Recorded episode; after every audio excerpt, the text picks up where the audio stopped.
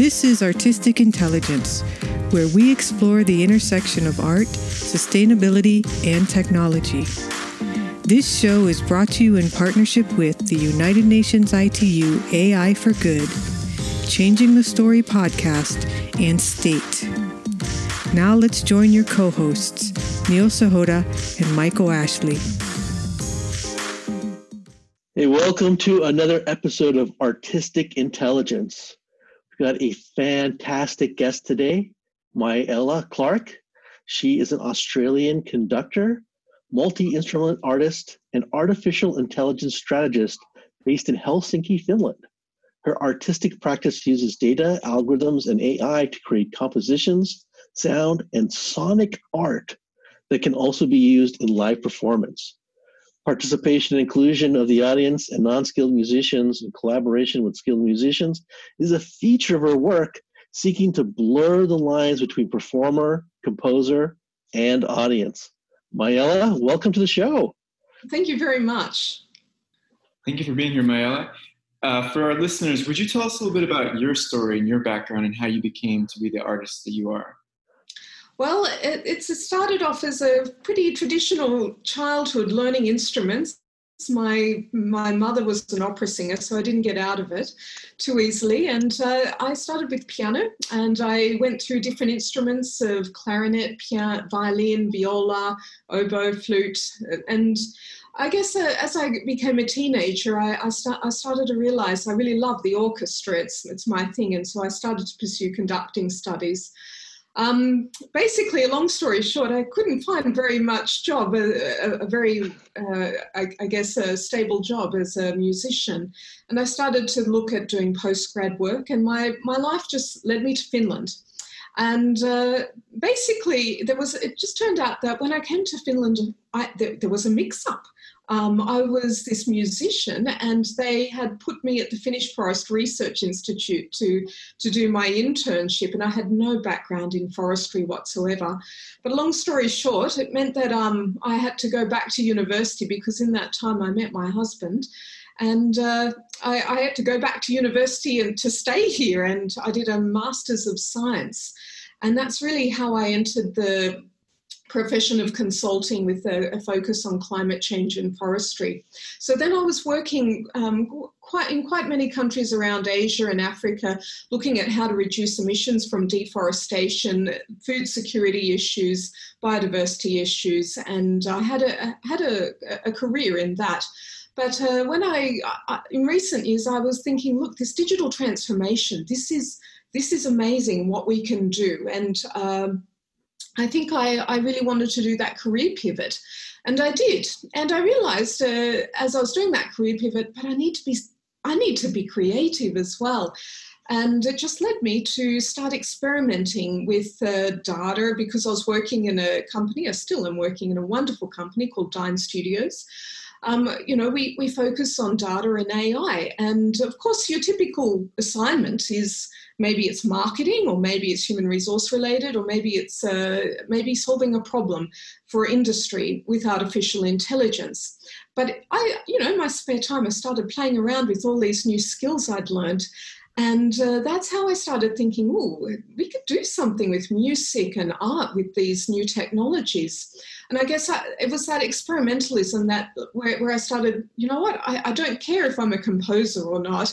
Um, I'm, uh, I, can, I can just produce this stuff. And I just tried different techniques. So that's how it kind of led into this data sonifications and and uh, these uh, artificial intelligence artworks and then of course you you know you develop them as you experiment further so yeah that's that's the the, the long story i guess in a a few minutes yeah that's uh that's interesting so you combined a lot of different things mm-hmm. together and it sounds like uh, you, you've tapped into ai for for for some business stuff but also for art I'm kind of curious because you you're doing something like this the sonic art and you get like a very participatory across the board type of uh, you know performances. How did this come to be, and what what is it like? Like, can you describe it for our audience? Yes, I can. So I guess um, at first I, I just thought with the sonic art, I was taking the sound art and sonic arts module at the university just to open my mind. I was interested in it, and um, I, I, started thinking, all right, you know, I'm working with data. What would data sound like? I mean, we hear, uh, you know, I saw some really impressive data visualizations, but I looked at everybody around me, and it's like, yeah, it's it's it's cool, but it doesn't make you feel anything. And then I, I, I, started this conversation with my colleague. When do you feel data? And he goes, Well, he gave me the example of a Geiger meter. And he said, Well, I, all I know is that if I was walking around a, a, a radioactive site, I'd want that, that particular sonification to work. Basically, he, his point was that we do use sonification in data it's actually used to alert us. And that's when I thought, well, that's what what's really missing in all these amazing climate change data visualizations. We're not alerted by them, even though their, their message should be certainly alarming. We're facing an ex- existential threat. And uh, yet, it's always delivered with such silence, or uh, you, you know, you don't feel anything from it. So I guess I set out this task what would what would it sound like? I mean, the, the possibilities are endless, but it means that um, you, you, want to you want to draw attention with sound to the data visualization. So I started experimenting with um, you know snow depth data in different sites from Finland, seeing well you know I'll just do the basic you know as the snow depth goes up, the pitch can go up, and I have a series of these um, compositions marimba in the snow, and it's based on the locations from different data. So you know that's on SoundCloud, but of course you know when we talk about about, you know, how do we involve people in this? So now we have a data visualization and you can see the snow depth data change over the snow season in, in that particular location. But what we can do with that data visualization is give people instruments and say, how does that data make you feel? Express it in the form of a, an instrument yourself. You don't need to, it can't be right or wrong. It's, it's, there's no right or wrong on this. So it's about actually taking it a step further and saying, all right, let's forget the traditional conventional music notation. Anyone can actually perform these data visualizations and participate in that sonic art. It's so interesting to hear you say that because I was talking to somebody the other day. Her company uh, deals in big data, and she was saying how boring data is, or at least it was for her to communicate it. And so I grew up with uh, Star Trek. That uh, the next generation was was more my time, and then we had data right on the show. And so I think when you, um, for the the general audience, the mainstream, uh, when you bring up something like data, the natural tendency isn't to associate art with data. Uh, they seem to be very incongruent. But uh, I was wondering from you how would it, how is possible to use something that may seem so clinical as, as data and then combine it with art to do something that's uh, emotionally affecting how can data make that leap uh, in such a way that we feel emotionally connected to the art especially the art that you're creating yeah, I think that's the. I mean, first of all, that was the challenge I, I saw. I, I, saw that you know you can have quite alarmist um, da- data visualizations. And as, as you say, you're right, they're very clinical. They're perfect. I mean, they're, they're made to be, you know, there's so many standards on what makes um, statistic visualization, you know, appropriate. Of course, we always give it in, in this scientific context. And in science, you know, we're always worried about our credibility. Mm-hmm. And when you talk about, well, if, if you put the words uh, "that's an emotional scientist" in the in a in the in the same language, you're going to come up with uh, people will be like, "Is that scientist credible?" An emotional scientist. Uh, I think that in the field of science. Um, it's it, it, we try and think things we don't we try not to feel things and i think that's where there's a disconnect between science and society and where art comes in, you see, the artists, they're very similar to the scientists because they're both experimental in, in, in the inception of, you know, you have science experiments and you have art, art experiments. And those art experiments usually lead to a, a work or a concept and, and you can take it further. But what you, you have in art that you don't have in science is that freedom um, of losing credibility just because, you know, you might explore an imagination, imaginative um, thing or a, a concept outside of its normal bounds. And I think that's when you know we can we can start playing around with emotions. There are certain there are certain for example uh, uh, musical tones that can make us feel things whether they be happy or sad. And the composers have known about this for many centuries uh, and they've used it to make us feel that way. Um, and I think that you know, as we progress with our our art form, you know, in in when we bring in data, now we've got a we've got a new kind of aesthetic emerging. It's like what makes beautiful art when you use these tools of data and AI because I completely agree with your friend you, you know when you look at the uh, this art with the data, well, it starts off usually in Excel spreadsheet or in a Jupyter notebook or a Python, you know, or the cloud. You know, they're just numbers or they're letters. They don't mean anything. And yeah, it's really boring. Can I just say, like, all of that data, nobody cares about it. It's it, uh, it's what you do with that data that people care about.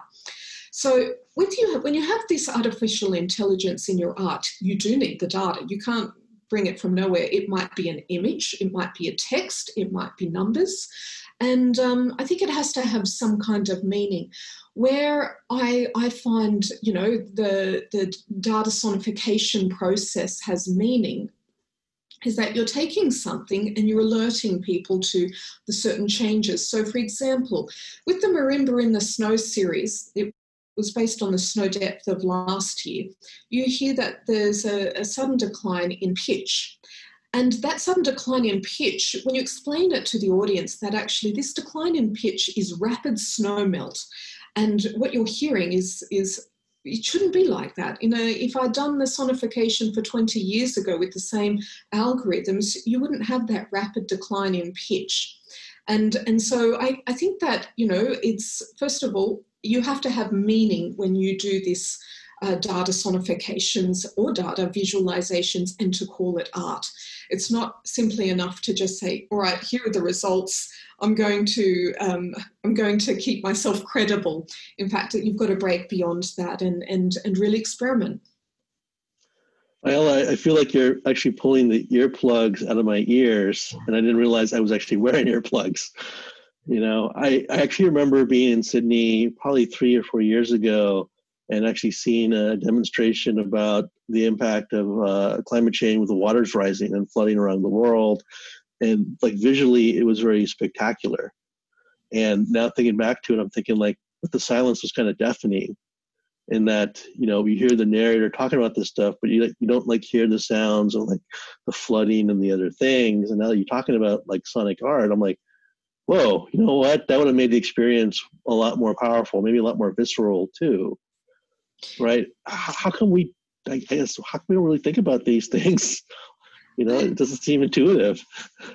I think that you know there's there's a need to have a little um, bit more participation from the society in the art making. Quite often, so far our aesthetics in art have been very much focused on the performer, the composer, the artist, and this has been either one person. With digital technologies, we see teams of people, collaborations happening, but I think we need to think bigger than that. When it comes to this kind of art where you're wanting to make a statement and a, a, meaningful statement about whether it be the sustainable development goals, an environmental issue, it's you have to involve a lot of other people in the making of that art. And I think, for example, the idea, if I explain a, a, another artwork of mine called Failure as a Service Climate Change, and the idea of this particular art is yes, you have this typical um, Earth temperature anomalies uh, evolve over the course of the last century, and you see the 21st century really in the red. You know, we're, we're having the hottest years on record.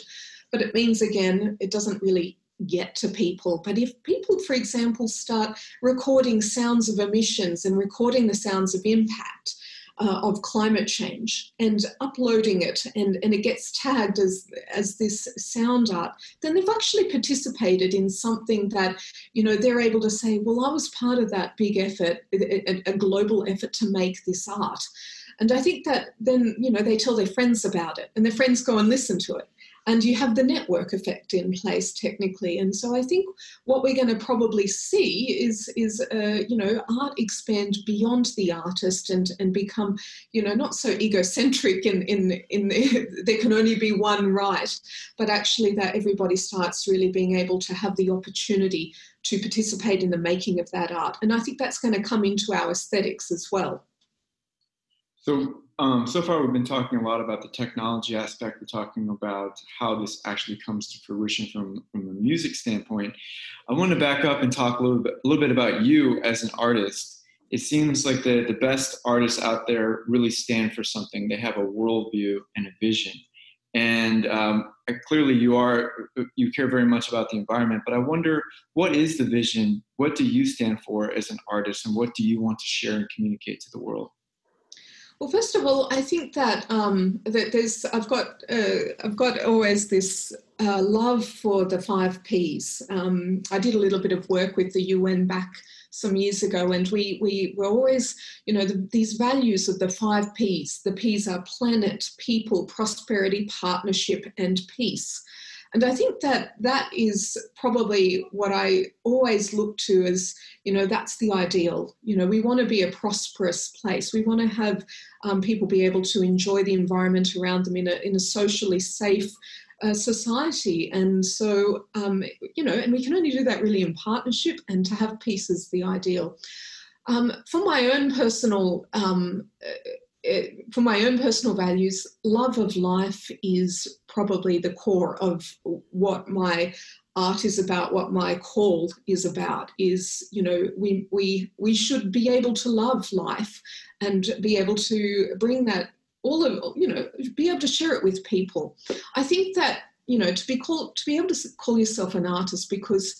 I had a lot of trouble doing this. You know, um, I felt like I'd given up on music and, and pursued a career in science and then come back to, to art again. And I, I found that transition between scientist and and artist, I, I, was like, oh, I feel like a fraud sometimes, and this imposter syndrome took over. And um, I guess, you know, it, it was like, what makes an artist?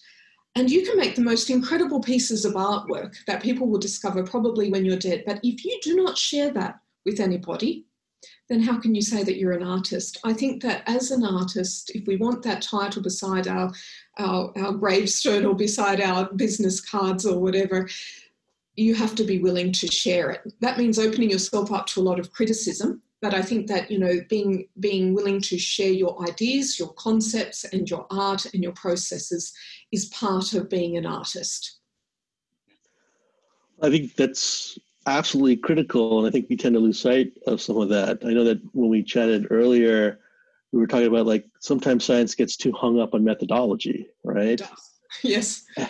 So I mean, it sounds like we all really need to be part artist, part scientist. Is that the balance? Yeah. It's a, uh, it's like a, you know, it's it's a tricky balance because um, I think that there's the science the scientists they they fear artists sometimes. it's a, first of all they want to make people feel something, not just think, because thinking is important in art. But you know when you go into the the, the science of uh, you know where where we're going, and we're talking about medical breakthroughs, we're talking about biomedical engineering, we're talking about really serious stuff. And I guess at the end of the day, scientists they want to experiment and they want to get results and they want to do something good with the world. But what really drives their results and what really drives their project at the end of the day being realistic it's the same as artists it's money. You, you know you've got to make a living. And I, I think that a lot of compromises start to happen after you've graduated university and you're in the career you start you start losing the you know what really made you want to be a scientist so i think that a lot of the science that we see is definitely driven by money and profit and i think that this is where the artists um, they've, they've stayed a little bit stronger to their tune. They they they kind they kind of even romanticize, which I don't like either. But they romanticize the poor artist, and and if you know you're a poor artist, you're true to the core um, I think that that's where you have this extreme imbalance in terms of you know artists and science and being able to bring them together is when you can be able to create a, a, kind of level playing field where both can share ideas without this fear of being discredited. I think that when human beings uh, when they when they come together and they're very different in different disciplines they're, they're, they're afraid of criticism and they're afraid of judgment, or they just don't want to be judged negatively. We all want to be told we're doing a great job. And at the end of the day, it's that nobody wants to be told, like, your art is terrible, you know. Oh. But at the same time, that's an impact for an artist. It's like, well, my art was terrible. Um, you know, it's uh, maybe for that person, but maybe for another person, it's not you know, and and I think that that's uh, being able to create that playing field where you, we don't say art is bad or art is good. We shouldn't we shouldn't really judge it like that. Um, the scientists, on the other hand, they're saying, well, that's a result or that's not a result, and it's this spectrum of extremes that everything's black and everything's white and and and um, in in the field of science you know you can test your hypothesis you can test all right, did it work? You, you can see whether you've made a, a, good result or not. A good result, what is a good result? An experiment could be a good result, and perhaps that is where the artists and the scientists can meet in experimental, in the experiment stage. So, for people that aren't as familiar with the work that you're doing right now, I wondered if you could talk to us about a few of the pieces that you're most proud of and walk us through the process and what they mean to you. Okay, so I, I, guess the first piece that I was really, um, uh, when I started playing around with the tools for artificial intelligence, um, I, I, found OpenAI and they had this uh, new kind of experience where you could construct a piece of music based on adjusting a few parameters with um, artificial intelligence. And I started playing around with it. And I came up with this piece called Reinventing Tchaikovsky. Um, if you like, I can play a little bit for you. It's, um, if sure. I go to this uh, reinventing Tchaikovsky and we can hear it now.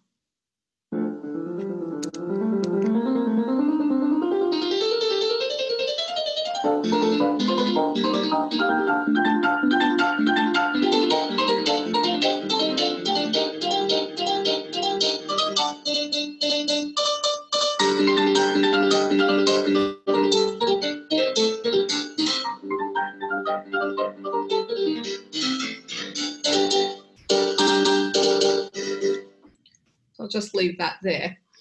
But that is actually um, uh, the the first piece I, I, I made with this help of this algorithm, MuseNet algorithm, and I showed it to my friends, and I was like, "Oh, am I a composer? Am I a composer finally?" I, I, my compositions to this point were oh look you know i can i, I can say i was very dis- discouraged at school like no no you shouldn't do composing you know that's not for you and I believed them. But then I was like, uh, 20 years later, oh my goodness, I can compose now. and um, then and, and I showed it to my friend, and he's like, oh wow, that's really amazing. And I was like, yeah, yeah, it is. And then I showed it to a friend who was a musician, and, and she was like, "That's not composition. You, you you're not a composer." And and I was like, I started thinking about it, and I, I was like, "Yeah, I'm not gonna I'm not gonna put composed by my uh, my Myella Clark here. I'll put created because." I started to feel like a real fraud. I was like, if I use the word composer, I'm 100% fraud using this artificial intelligence to compose music and I was like, oh gosh, this is this is controversial stuff. The more I would share it around with people, they would say, this is really cool. But um, then I would say, yeah, a machine did it. Um, I, I, I, had to make decisions for that machine. So it's, I had about 20% of the artistic input on something like that, and the machine had 80% input. But um, I think what it does is it reopens the debate on, uh, you know, is creativity replacing, um, uh, being replaced with artificial intelligence? So I started playing around with this algorithm a little bit more. You know, you can do a lot of things with this algorithm, and and I think that um, I, I, thought to myself, well, if I was a film composer, for example, and I had deadlines to make and I had to produce lots of things in a certain form, in a certain style, this might be my go to tool you know, it's it, it's certainly evolving in a, in a very. It makes composition process efficient. You have quite a bit of control over what you're what you're still generating, but at the same time, the machine is doing a lot of work for it. So that was my first experience, and I came out thinking, all right, I'm not a composer when I use this tool. I'm a creator of music and I feel like a fraud, simply put. So then that, it was like, all right, what else can I do with artificial intelligence? And it started getting me, all right, we've talked a little bit, about the sound art and sonic art experiences where we're taking visual aspects of scientific data and we're, we're creating sound with them. And I think that, you know, um, we've already discussed that, so we won't go into that too much. But then um, I do have another example where we, we're able to start thinking about how can we use artificial intelligence as a tool to actually enhance our art as artists. And my first example of this is using a, a, an interface that we developed at DAIN Studios called Nama. And it was uh, demoed at the Slush Festival last year, which is a, a festival for startups in Helsinki. And this is a computer vision API that uses um, an emotional um, recognition with the face. So, you know, you come in and it will show you um, when you stand in front of it uh, whether you're 20% happy, 40% angry, and maybe 60% usual. well, it always it should equal 100%, but um, it, it, does this um, recognition of facial emotions. And in addition to that, it uses explainable artificial intelligence. Um, our data scientists took the, the algorithms out of the black box, and you can actually see how this particular API makes the, the decisions and how it arrives at that result where you're 20% happy and um, I took this particular interface and I started playing around with it, getting experimental again. Yeah, let's uh, let's try this on a few things, and um, came up with this composition concept uh, that's um, been submitted. I don't know whether it will be performed, but it's called Facing Nama, and it's for two orchestras. And one orchestra actually has the in, um, is using this as they're generating these facial emotional um, recognition results and the other orchestra is responding to the the the the, the information that it's getting uh, and and they play their music based on those emotional recognition results and they've got certain instructions to to be able to play the music to reflect is this happy? Um, is this something that should be fearful and angry? Because in music um, that's actually we, we have certain ways to, pe- to, to make people feel um, excited in in, in music. Uh, film composers do this all the time. You know, the, I think that uh, you know you can f- make suspense out of a simple dung. you know, the way the way it's played and and and the sound that's made, you can make people feel suspense. I think the most famous of this actually is Jaws music. It's uh, you don't know where it's going, and so I guess this is a, a, new way to revisit music making. Is we're adding that um, interface in there that's that's already picking up the emotional cues on the face, and then we're able to translate that into a live performance. And so I think um, we that is a that is um, I guess a composition and concept that you know I've got we're using now artificial intelligence as as part of the the um, uh, technology as part of the performance.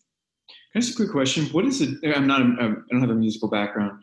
Because um, you were talking about the distinction between being a composer and then you said created by. Um, what does it mean to be a composer then? What is the distinction between the two, please? That is such a good question um, because it changes for me. I'm, I'm sometimes I think, all right, uh, am I a composer or a creator of music? I went with this facing Nama. It, it's a composition, and I would call myself a composer for that because I've I've developed a concept from nothing, and I've actually been able to create uh, music based on that concept when it comes to when it, I guess when it comes to the composition, um, it, we look at the data input. And the data input for the Reinventing Tchaikovsky is actually a MIDI. Uh, it's a, some 170 hours of virtuoso piano playing, um, being so that's the data. Mm-hmm. and then that's then reinterpreted and rearranged through this MuseNet algorithm. And I think that that's that's when you know you, now you are using this algorithm to, like a jigsaw puzzle, construct the music, and and so yes, you're certainly having a creative role in it, but the composition process starts with a conception, and what are you putting into that conception?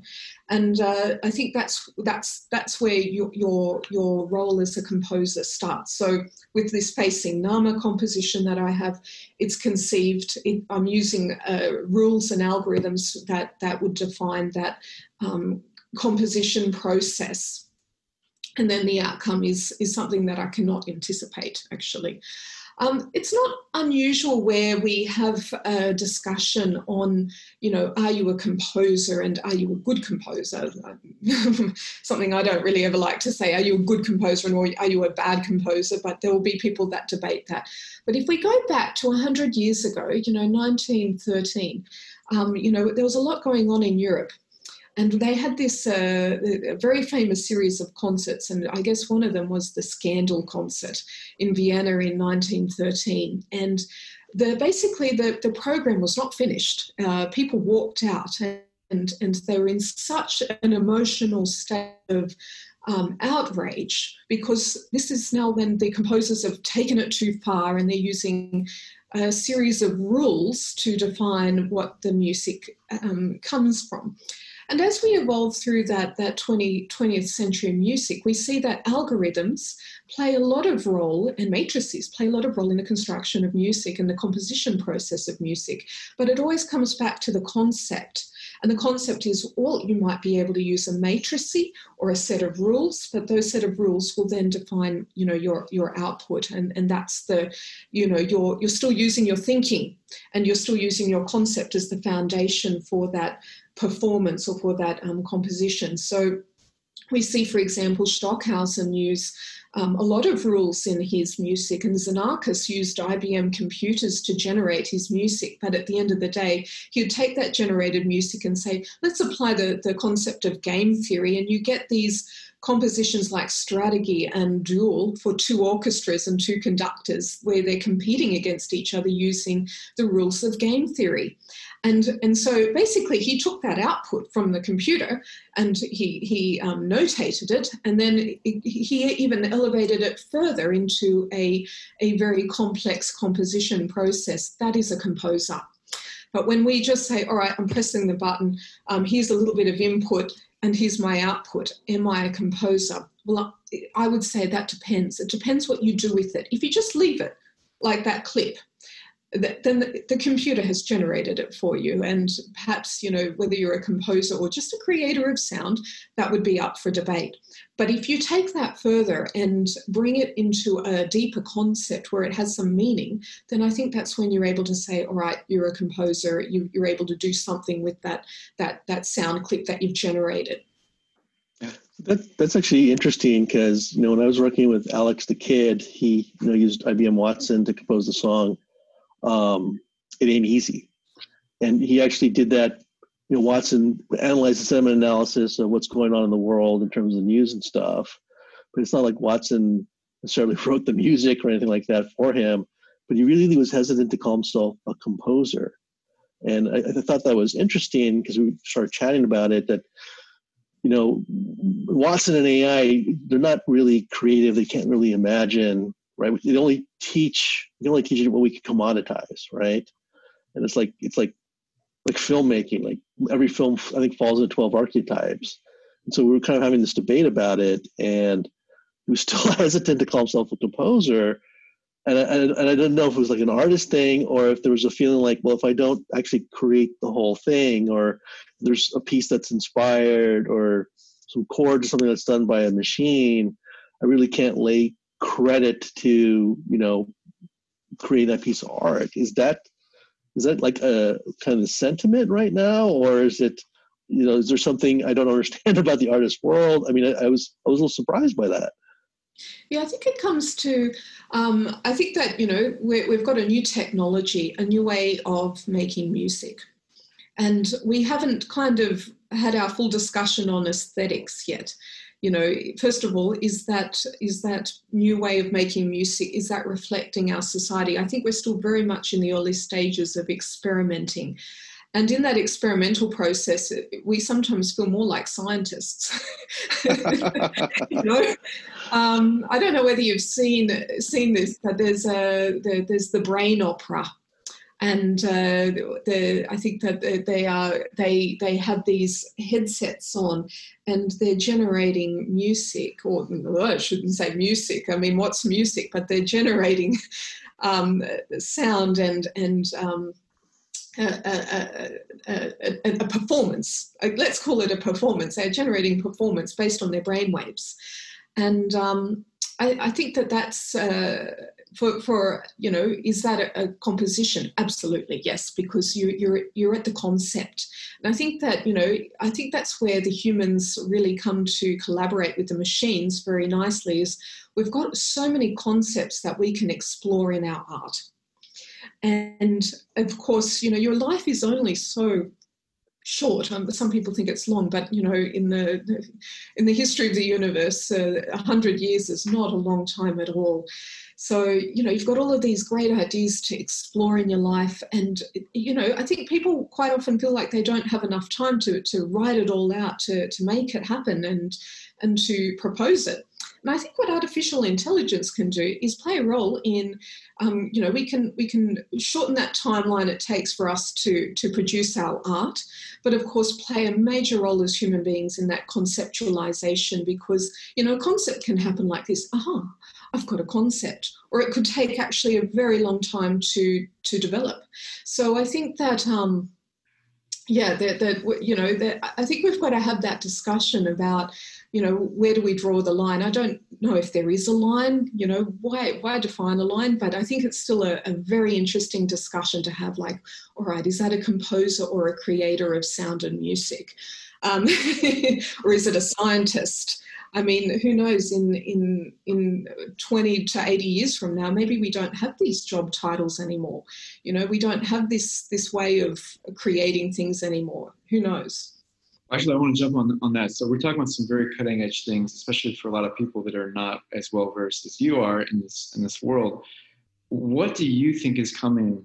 Maybe ten years from now, fifty years from now, based on what you're dealing with, what you're working with right now. If you could make some predictions, what is it going to look like in terms of the music realm, uh, based on this, this new technologies and the way that people are, are working with them?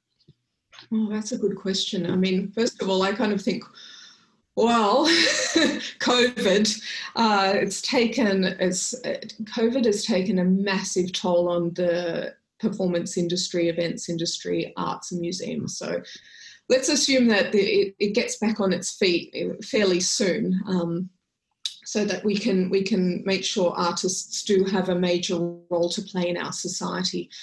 I think over the next few years, and perhaps even driven by COVID, we are going to be having that that um, at least in in Western society, um, we're going to be having that discourse. What role do we want for arts to play? You see a lot of these educational programs, you know, really enforce the, the STEM, you know, science, technology, engineering, maths. And you know, there's a little bit of a movement uh, to get the to, to move STEM to STEAM. You know, where you have mm. arts in there. Uh, we see we see a few lighthouses, so to say, with with being able to do that. But um, you know, when when when we compare the arts funding with the funding for science, you can't you can't compare. You, you know, and even for artificial intelligence, you know, the the science just eclipses and and you know here and here. You know, it's uh, arts and science. Um, and I think that you know we at the same time we need to have a, a, discussion in our society what role do we want arts to play? Because it plays a really important role in innovation driving innovation but also alerting and, and having uh, uh, being able to explore a spectrum of perspectives as a society. It creates discussion. You know we're not we're not discussing the latest scientific results from MIT but we'll certainly have a lovely discussion over MIT uh, MIT's brain opera or you know city symphonies. Mm. Um, it, it, it's I think that so I think we've got to have that discussion in the next five urgently as soon as possible but um, and i think that will arrive at that point where we want to see artists and scientists work together so what does that mean um, you know, I think that that really opens up a lot of possibilities when you have artists and scientists work together and they share these very different skill sets that they've they've come up with, and you've got these evolving technologies like AR, VR, MR, and and then society desperately wanting to have more from their artists. They want immersion. Uh, they they they they really want immersion. A question I quite often ask ourselves, however, is we've made um, the consumption of art very individualistic and personalized. So, for example, we see a lot of people with headphones on, mm-hmm. and that's uh, that's uh, you have silent discos in Europe. You know, where you have people with these headphones in a in a disco, and it's silent. They've got they're, they're receiving that information through their heads and they're moving to it. Um, but it's it's a, an odd thing to see where in absolute silence, people are really going at it as if they're in a disco. It's uh, quite a, a paradox. Um, I think that those technologies are going to play a, a role, and then this need for individualization. Because if we look at where artificial intelligence is going over the next, uh, uh, you know, five to ten years, we're really going for targeted, personalized, customized experiences, and and to and immersive experiences if we bring art into that. So what does that mean? Um, it means that you know we're we're going to be understanding what people like, and that could, and that draws into our our discussion on aesthetics. You know what what do people like? What do people think is really beautiful, and then being able to give that to them. And and I think that you know artificial intelligence will help us take our art and and tailor it to certain way to a certain um, deliverable that can make people feel the way that they want to feel. And I think that that's where you know a lot of at the moment we see this um, you know brain waves being done in the art, this brain opera, and you see emotional recognition being done in in in computer vision that can you know make us respond to like we know how people are feeling so we're able to then craft our art towards that and um, i think that we, you know being able to understand a stronger a depth of emotions and being able to, to design the art for that will be a, a place where artists and scientists are going to collaborate in the next um, 10 years. But I also think that we're going to be asking ourselves some pretty existential questions over the environment and over how we want to live on our planet. And I think that when we ask ourselves those questions, we've got another reason and another calling to to make sure our art is heard and felt so that you know it gives the scientists a platform as well to be able to share their results and say look guys we thought you know if you go back to those climate projections 30 years ago, we, we and we look at what we have now, we have to update our our um, projections. You know, we're we're on a much higher pathway than we we we thought we were 30 years ago in terms of our emissions. You know, and maybe we find out in in 10 years from now we're on six degrees warming by 2100. I mean, that's that's a, a, a, very daunting reality. So, what does this mean for the responsibility of scientists and artists. And the scientists, as we know, have this struggle with being able to get society to understand what this really means. I mean, as a scientist, being in that position, the number of times I've had to put my head on the table and think, oh my goodness, it's like, can't you see? and, and it feels like you're hitting your head against the table. It's like, you know, why is there so much resistance? But then when you take a step back, you realize actually that not everybody is has a has a science degree to start with. Uh, they don't have advanced knowledge in, on science, so how can they how can they make sense of carbon dioxide um, parts per million in a graph that gives over time series? I mean, it's it's not to be condescending on the general public, not at all, but actually just cognizant that it's taken a lot of skill to actually develop that graph and to understand it. And I think that the role of the artist is to say, all right, well, artists are actually very intelligent people, but how can you translate that into um, a, a, a, the, the type of um, form where it is digestible and understood by the rest of the society. Now, up until this point, it's been the journalist's role to really try to get that through. They've failed. I'm sorry to say, but you know, we we we are not changing rapidly enough given the urgency of climate change and biodiversity loss. So I think you know maybe there's going to be a new room for artists and innovators to be able to respond to that particular crisis. And I, I guess it, it's another area where I see artists and scientists coming together to, to be able to help communicate the urgency. Well, I think given everything that's going on, um, you're doing some fantastic work. And I think you're really shedding the light, especially on climate change. And I love the personification or the sonification, I should say, of data.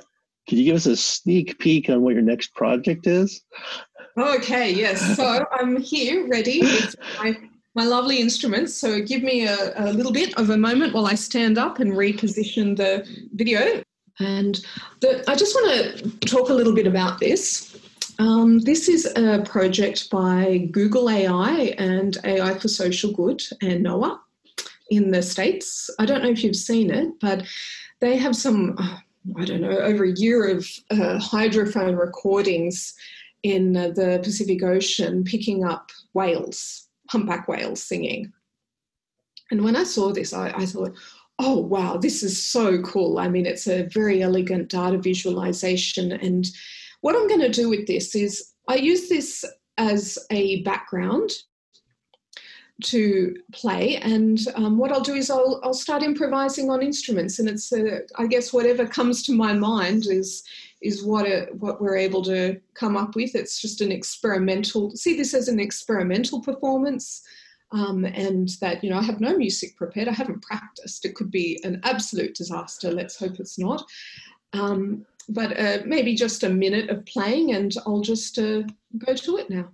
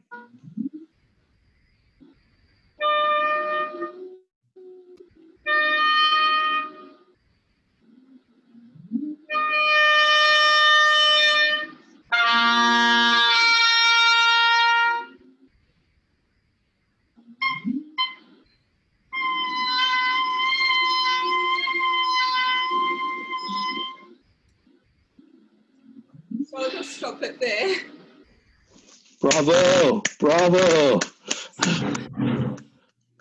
It's just more making sounds and responding to what you're hearing on different instruments. And um, I'll just stop sharing my screen now. Uh, stop share. Well, that, that was fantastic, Myella. I've got to ask, you know, I think our audience would love to learn more about you, your, your performance we can't wait to see your next one. How can they stay in touch with you, follow your latest developments? What's the best way to you know stay in touch with you? Yeah, um, oh, well, I'm I'm a very open person, so I'm on Twitter, Instagram, um, linked LinkedIn. you know, artists never want to say they're on LinkedIn, but um, um, yeah, um, and uh, every now and then I will do these types of performances on on um, on uh, based on these improvisations that accompany data visualizations and yeah, I, I try and make a little bit more sound about them. But SoundCloud is also another space that I I also um, will put up these types of performances. Awesome. Well, we'll make sure all that information is in the show notes for our audience. Myella, thank you so much for being on Artistic Intelligence. This has been absolutely phenomenal. Thank you. Myella. Hey, if you like today's show, please remember to hit the like button and leave a comment. If you've been enjoying the Changing the Story podcast series, please subscribe and share it with your friends. Thank you.